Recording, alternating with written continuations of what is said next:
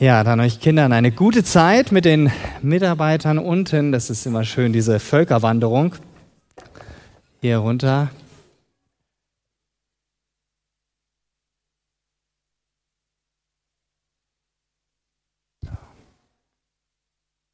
So, ich brauche direkt. Kehrt um zu Gott und glaubt an die rettende Botschaft. Denn die Gnade Gottes ist erschienen, die allen Menschen Rettung bringt.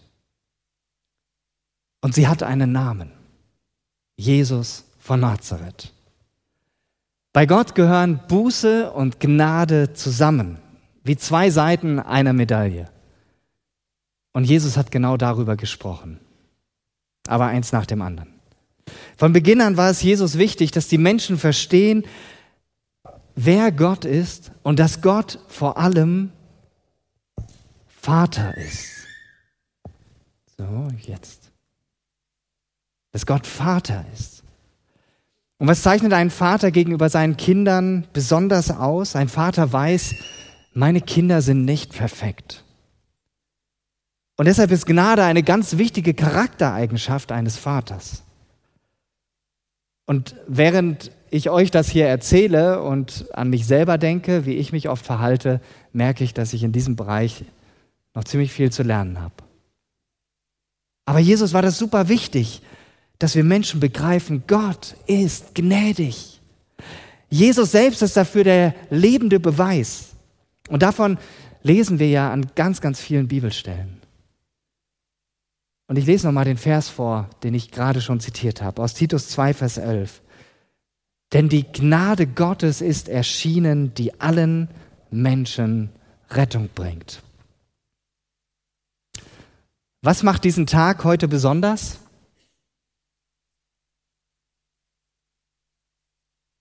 Also nicht nur, weil die Zeitumstellung war, wir haben es gerade schon gehört, Heute ist der Reformationstag. Heute fällt er mal auf einen Sonntag. Das ändert sich ja jedes Jahr. Wir haben gerade schon gehört, dass es heute Nachmittag noch eine Reformationsparty gibt. Da wird hier noch richtig viel los sein. Und wir feiern am Reformationstag immer wieder die Wiederentdeckung der Gnade durch Martin Luther vor 500 Jahren jetzt schon. Im Gegensatz zu damals leben wir heute sozusagen im Paradies. Warum?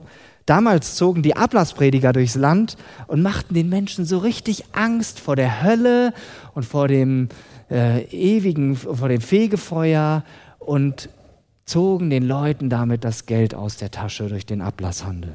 Von Gnade keine Spur. Martin Luther hat das zu Recht angeprangert und noch viele andere Sachen, die nicht in Ordnung waren. Aber heute, heute fallen wir eher auf der anderen Seite vom Pferd.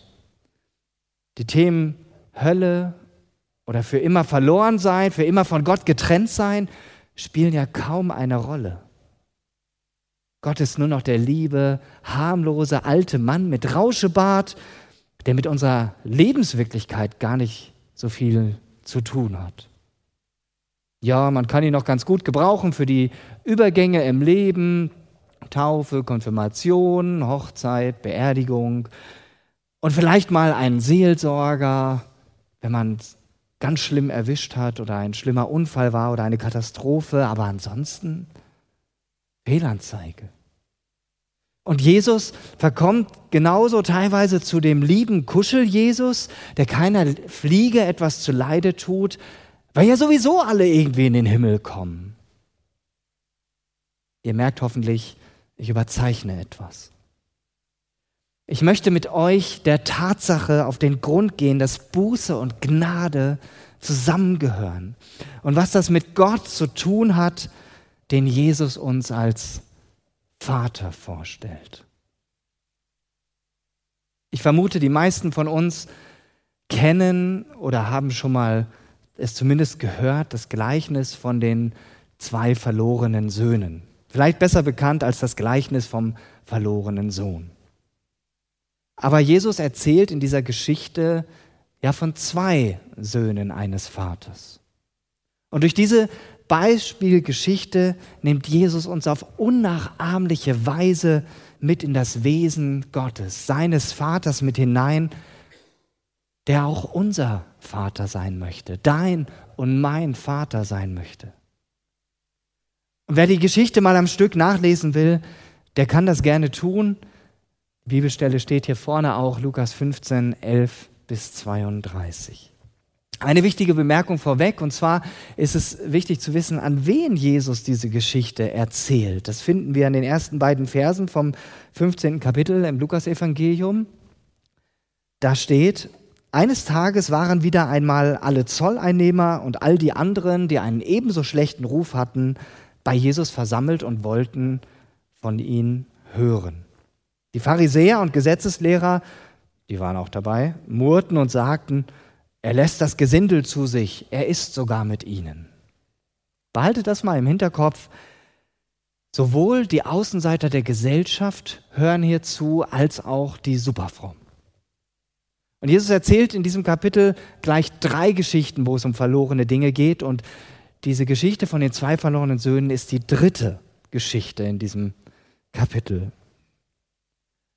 Zwei Söhne, die im Prinzip das gleiche Problem haben. Beide haben ein völlig falsches Bild vom Vater. Hören wir mal rein, was der jüngere Sohn denkt. Ich muss hier weg. Das Leben ist hier so eng. Jeden Tag das Gleiche. Aufstehen, arbeiten, essen, arbeiten, schlafen gehen. Aufstehen, arbeiten, essen, arbeiten, schlafen gehen. Und am nächsten Tag das Ganze wieder von vorne. Und natürlich muss alles genau so gemacht werden, wie mein Herr Vater das sagt. dauernd will er mir vorschreiben, wie ich was machen soll, was gut für mich ist und was nicht. Aber ich weiß selbst, was gut für mich ist. Ich weiß das viel besser als er und das versteht er einfach nicht. Boah, der hängt mich so ein. Ich meine, für meinen Bruder passt das hier. Der kann das natürlich, aber der Langweiler würde auch niemals was tun, was meinem Vater nicht gefällt. Aber mein Leben soll anders aussehen. Ich will was erleben, ich will Sachen ausprobieren, ich will Spaß haben. Ich will einfach machen, was ich will. Aber dafür brauche ich natürlich Geld. Und eigentlich bekomme ich das erst, wenn er stirbt. Aber das kann noch dauern. Und dann bekommen wir ja nicht nur das Geld, sondern den ganzen Besitz. Hm, den will ich ja gar nicht.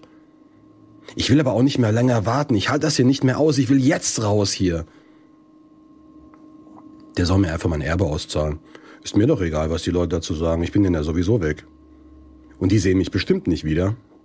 Und dann können die ganzen die Leute hier ihren Kram ohne mich machen. Ich nehme mein Leben jetzt selbst in die Hand, jawohl. Und das wird so genial. Und ich werde super ohne ihn zurechtkommen. Wenn jemand in der damaligen Zeit, noch zu Lebzeiten, sich vom Vater das Erbe auszahlen ließ, dann war das eine der schlimmsten Beleidigungen, die man machen konnte. Derjenige hat dann nämlich ausgedrückt, du bist für mich gestorben, du bist für mich tot, ich bin nicht mehr an dir interessiert, ich will nichts mehr mit dir zu tun haben. Und die Folgen bei dem jüngeren Sohn, die sind verheerend. Jemand hat es mal so ausgedrückt. In der Trennung vom Vater muss der Sohn sich das Leben kaufen. Er muss alles kaufen, was er zum Leben im vordergründigen und im tieferen Sinn braucht. Und dabei muss er die bittere Erfahrung machen, dass die Erträge nicht die Kosten decken, dass er nicht von den Zinsen leben kann und das ganze Kapital ausgeben muss. Losgelöst vom Vaterhaus gibt es zwar spritzige, kontaktfreudige Gesellschaft, aber wenn es darauf ankommt, dann erweist sie sich als Falschgeld. Erst muss er abstürzen, pleite sein und im wahrsten Sinne des Wortes im Dreck landen. Jesus sagt, dass der jüngere Sohn nimmt das Erbe, verprasst es und letztendlich kommt er dann in eine Situation, wo er nichts mehr hat und wo er bei den Schweinen landet. Er hat kein Geld mehr und muss doch irgendwie überleben. Erst ganz unten, als Schweinehirte, kommt er zu sich und begreift, ich kann mich selbst nur finden, indem ich mich in meiner Beziehung zum Vaterhaus sehe. Und er entdeckt, dass dieses Verhältnis kaputt ist, zerbrochen ist. Aber genau das ist der Punkt. Wir finden uns nur selbst, wenn wir zum Vater finden. Und genau das meint die Bibel mit Buße. Die Einsicht, mein Leben läuft in eine völlig verkehrte Richtung. Und ich muss jetzt anhalten, umkehren und in die richtige Richtung laufen, gehen, fahren, was auch immer. Und wie verhält sich der Vater, als der Sohn wieder nach Hause kommt und er ihn schon von weitem sieht? Er fällt seinem Sohn um den ungewaschenen Hals. Er will ihn umarmen, diesen stinkenden Jungen. Er lässt sich nicht von seiner empfindlichen Nase leiten, sondern von seinem barmherzigen Herzen. Er will den Sohn, sei er noch so schmutzig. Das erste Wort heißt nicht wasch dich, sondern heißt du bist mein.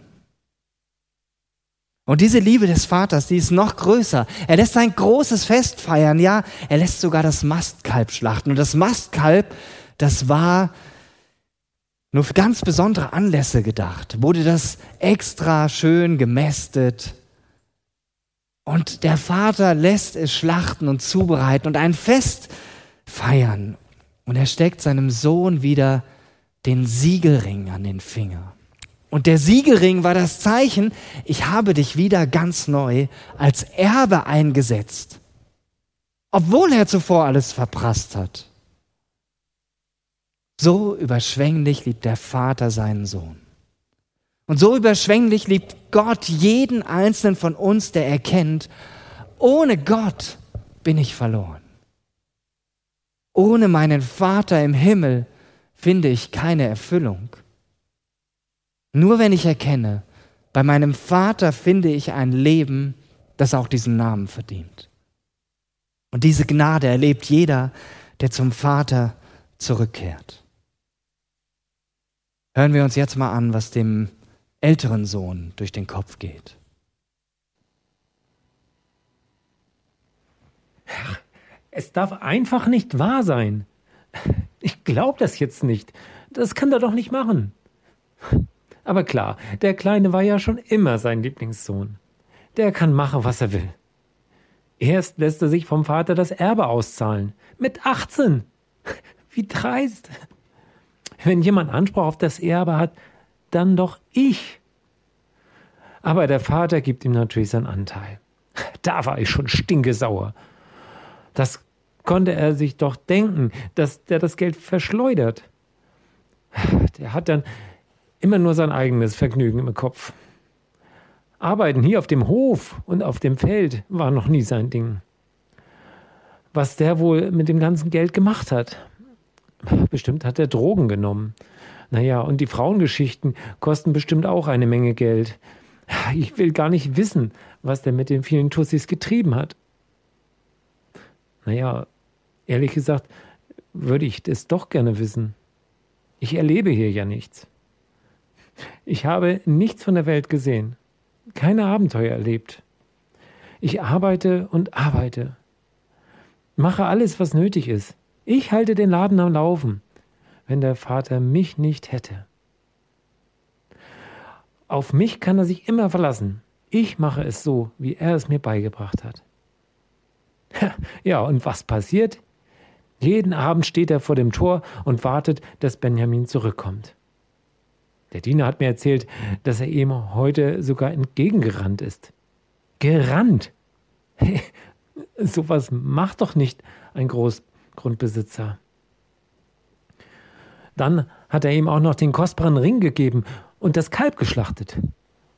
Das Kalb haben wir seit einem Jahr gemästet. Und jetzt das Fest. Das geht gar nicht. Der hat doch äh, sowas gar nicht verdient. Ja, und was ist mit mir? Was bekomme ich dafür, dass ich jahrelang geschuftet habe?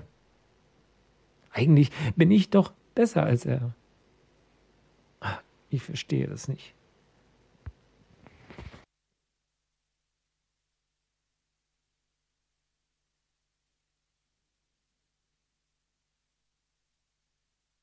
Was sind die Folgen bei dem älteren Sohn?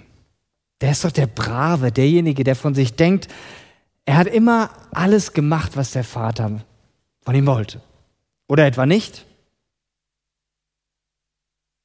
Doch er freut sich überhaupt nicht darüber, dass sein Bruder wieder zurück ist. Und dann auch noch so abgewrackt. Wie kann der Vater ihn nur wieder aufnehmen? Wir haben es gerade gehört. Und dann das noch. Und das verletzt seinen Stolz, sein Ego. Der Vater lässt das Mastkalb für seinen Bruder schlachten und ein Fest feiern. Natürlich geht er nicht hin, weil er stinksauer ist, weil er wütend ist, weil er gekränkt ist, weil er von seinem Vater erwartet hätte, dass er doch wenigstens auch mal ein kleines Ziegenböckchen schlachten darf, um mit seinen Freunden zu feiern. Und hier wird deutlich, dass der ältere Sohn auch eine völlig falsche Sicht hatte auf den Vater. Wie der jüngere Sohn, bloß an einem anderen Punkt. Der ältere Sohn hatte nie verstanden, was es bedeutet, im Haus des Vaters zu leben. Der ältere Sohn hatte nie verstanden, was es bedeutet, im Haus seines Vaters zu leben.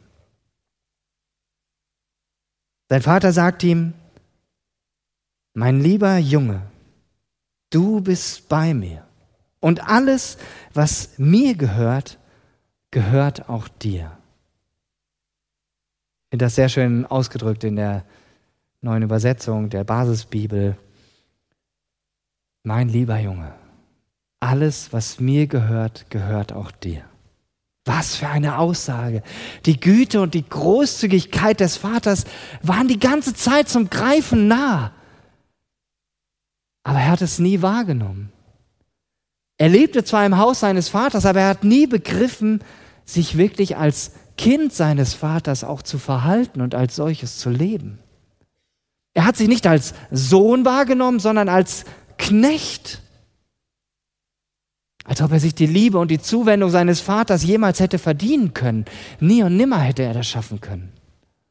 Aber so hat er gelebt. Und deshalb ist sein Herz hart geworden.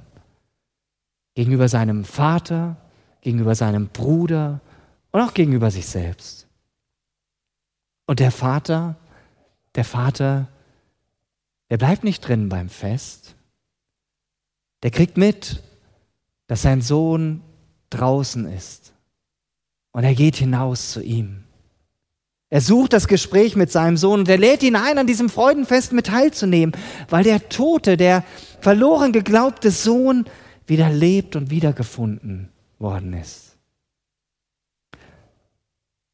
In seiner Liebe zu seinen Problemkindern vergisst Gott sogar seine Würde. Dieser Vater in dieser Geschichte, die Jesus hier erzählt, der hat ja nur Problemkinder. Der eine Sohn, dieser unverschämte Rebell, der sein Hab und Gut durch Dummheit verliert. Und dann der andere, der ist noch viel problematischer, weil er so selbstgerecht anständig ist. Mit ihm hat der Vater noch viel mehr Not als mit dem Jüngeren. Ich denke, die wenigsten von uns hier und wahrscheinlich auch, wenn du von zu Hause aus zuschaust, entsprechen dem jüngeren Sohn. Die meisten von uns entsprechen eher dem älteren Sohn. Viele hier sind schon jahrelang mit Jesus unterwegs und da kann sich so eine Haltung einschleichen, gemäß dem Motto, Gott müsste mich doch sehen, er müsste doch sehen, wie ernst ich mit ihm lebe und das schon so lange. Und dann kommen so Fragen auf, warum segnet mich Gott nicht mehr? Warum lässt er dies und jenes zu? Warum diese Krankheit? Warum diese Probleme im Beruf oder die Arbeitslosigkeit? Warum die Probleme in der Familie und in der Ehe, mit den Kindern? Wir kommen leicht in dieses falsche Denken hinein, weil ich mich für Gott einsetze, müsste Gott mich doch dafür belohnen. Das ist nur allzu menschlich gedacht. So ticken wir als Menschen. Und an dieser Stelle sind wir den Pharisäern, also dieser frommen Elite, die auch diesem Gleichnis zuhören, sind wir sehr ähnlich. Weil wir uns selbst schon für gut genug halten, für gerechter. Weil wir ja so treu uns in die Gemeinde einbringen, weil wir so fleißig spenden, weil wir wirklich versuchen zu leben, wie Gott es von uns möchte. Und doch stimmt etwas nicht. Wir leben noch nicht im Vaterhaus. Zumindest nicht vom Herzen her, äußerlich vielleicht. Doch leider sehen wir uns oftmals viel mehr als Knechte an, als uns bewusst zu machen, wer wir in Gottes Augen bereits sind. Und deshalb können wir dann auch leicht bitter reagieren, wenn uns ja negative Sachen widerfahren, weil in uns immer noch dieser Mangel vorherrscht. Aber so funktioniert die Beziehung zu Gott nicht, bei dir nicht und bei mir nicht. Selbstgerechtigkeit hat bisher noch keinen Menschen einen Millimeter näher zu Gott gebracht. Der ältere Sohn, der muss genauso Buße tun wie der jüngere. Auch er muss umkehren. Er muss erkennen, dass er auf einem viel zu hohen Ross sitzt und eine Sicht für sich beansprucht, die ihm gar nicht zusteht. Wie leicht fällt es uns, die Fehler bei den anderen zu entdecken. Das fällt uns allen sehr leicht. Aber gleichzeitig übersehen wir gerne unsere eigenen Baustellen. Und die hat ja jeder in seinem Leben. Auch wenn du schon 50 Jahre mit Jesus unterwegs bist, jeder hat Baustellen in seinem Leben. Und wenn du ehrlich mit dir selber bist, dann kannst du diese Baustellen auch erkennen. Manchmal brauchen wir jemand anderen, der uns darauf aufmerksam macht. Und in diesen Bereichen sind du und ich dann immer wieder herausgefordert, Buße zu tun, umzukehren, zu bekennen, dass wir uns verirrt haben, ja auch Trauer und Schmerz darüber zu empfinden, wo wir Unrecht getan haben. Oft hat das ja mit anderen Menschen zu tun. Es ist ja nicht so, dass wir wie eine Insel nur alleine für uns leben, sondern das, was wir tun oder auch nicht tun, das hat Auswirkungen auf andere. Und bei dem älteren Sohn sind es in der Regel nicht die offensichtlichen moralischen Fehltritte wie bei dem jüngeren Sohn, man sofort mit dem Finger drauf zeigen kann. Zu echter, ernst gemeinter Buße gehört auch diese Einstellung, das Gefühl, etwas zu bereuen. Dass man ehrlich wird, bereit ist zuzugeben, ja, Jesus, ich habe gegenüber XY in Gedanken, in Worten und Taten mich völlig daneben genommen. Ja, ich habe versagt und es tut mir von Herzen leid und ich bitte dich um Vergebung. Und dann darfst du Jesus darum bitten, schenk mir eine neue Herzenshaltung die Sicht, dass ich bereits im Haus des Vaters lebe, dass ich alles, was ich tue, aus dem Bewusstsein heraus tue, dass ich Kind des Vaters bin, dass ich bereits beschenkt worden bin.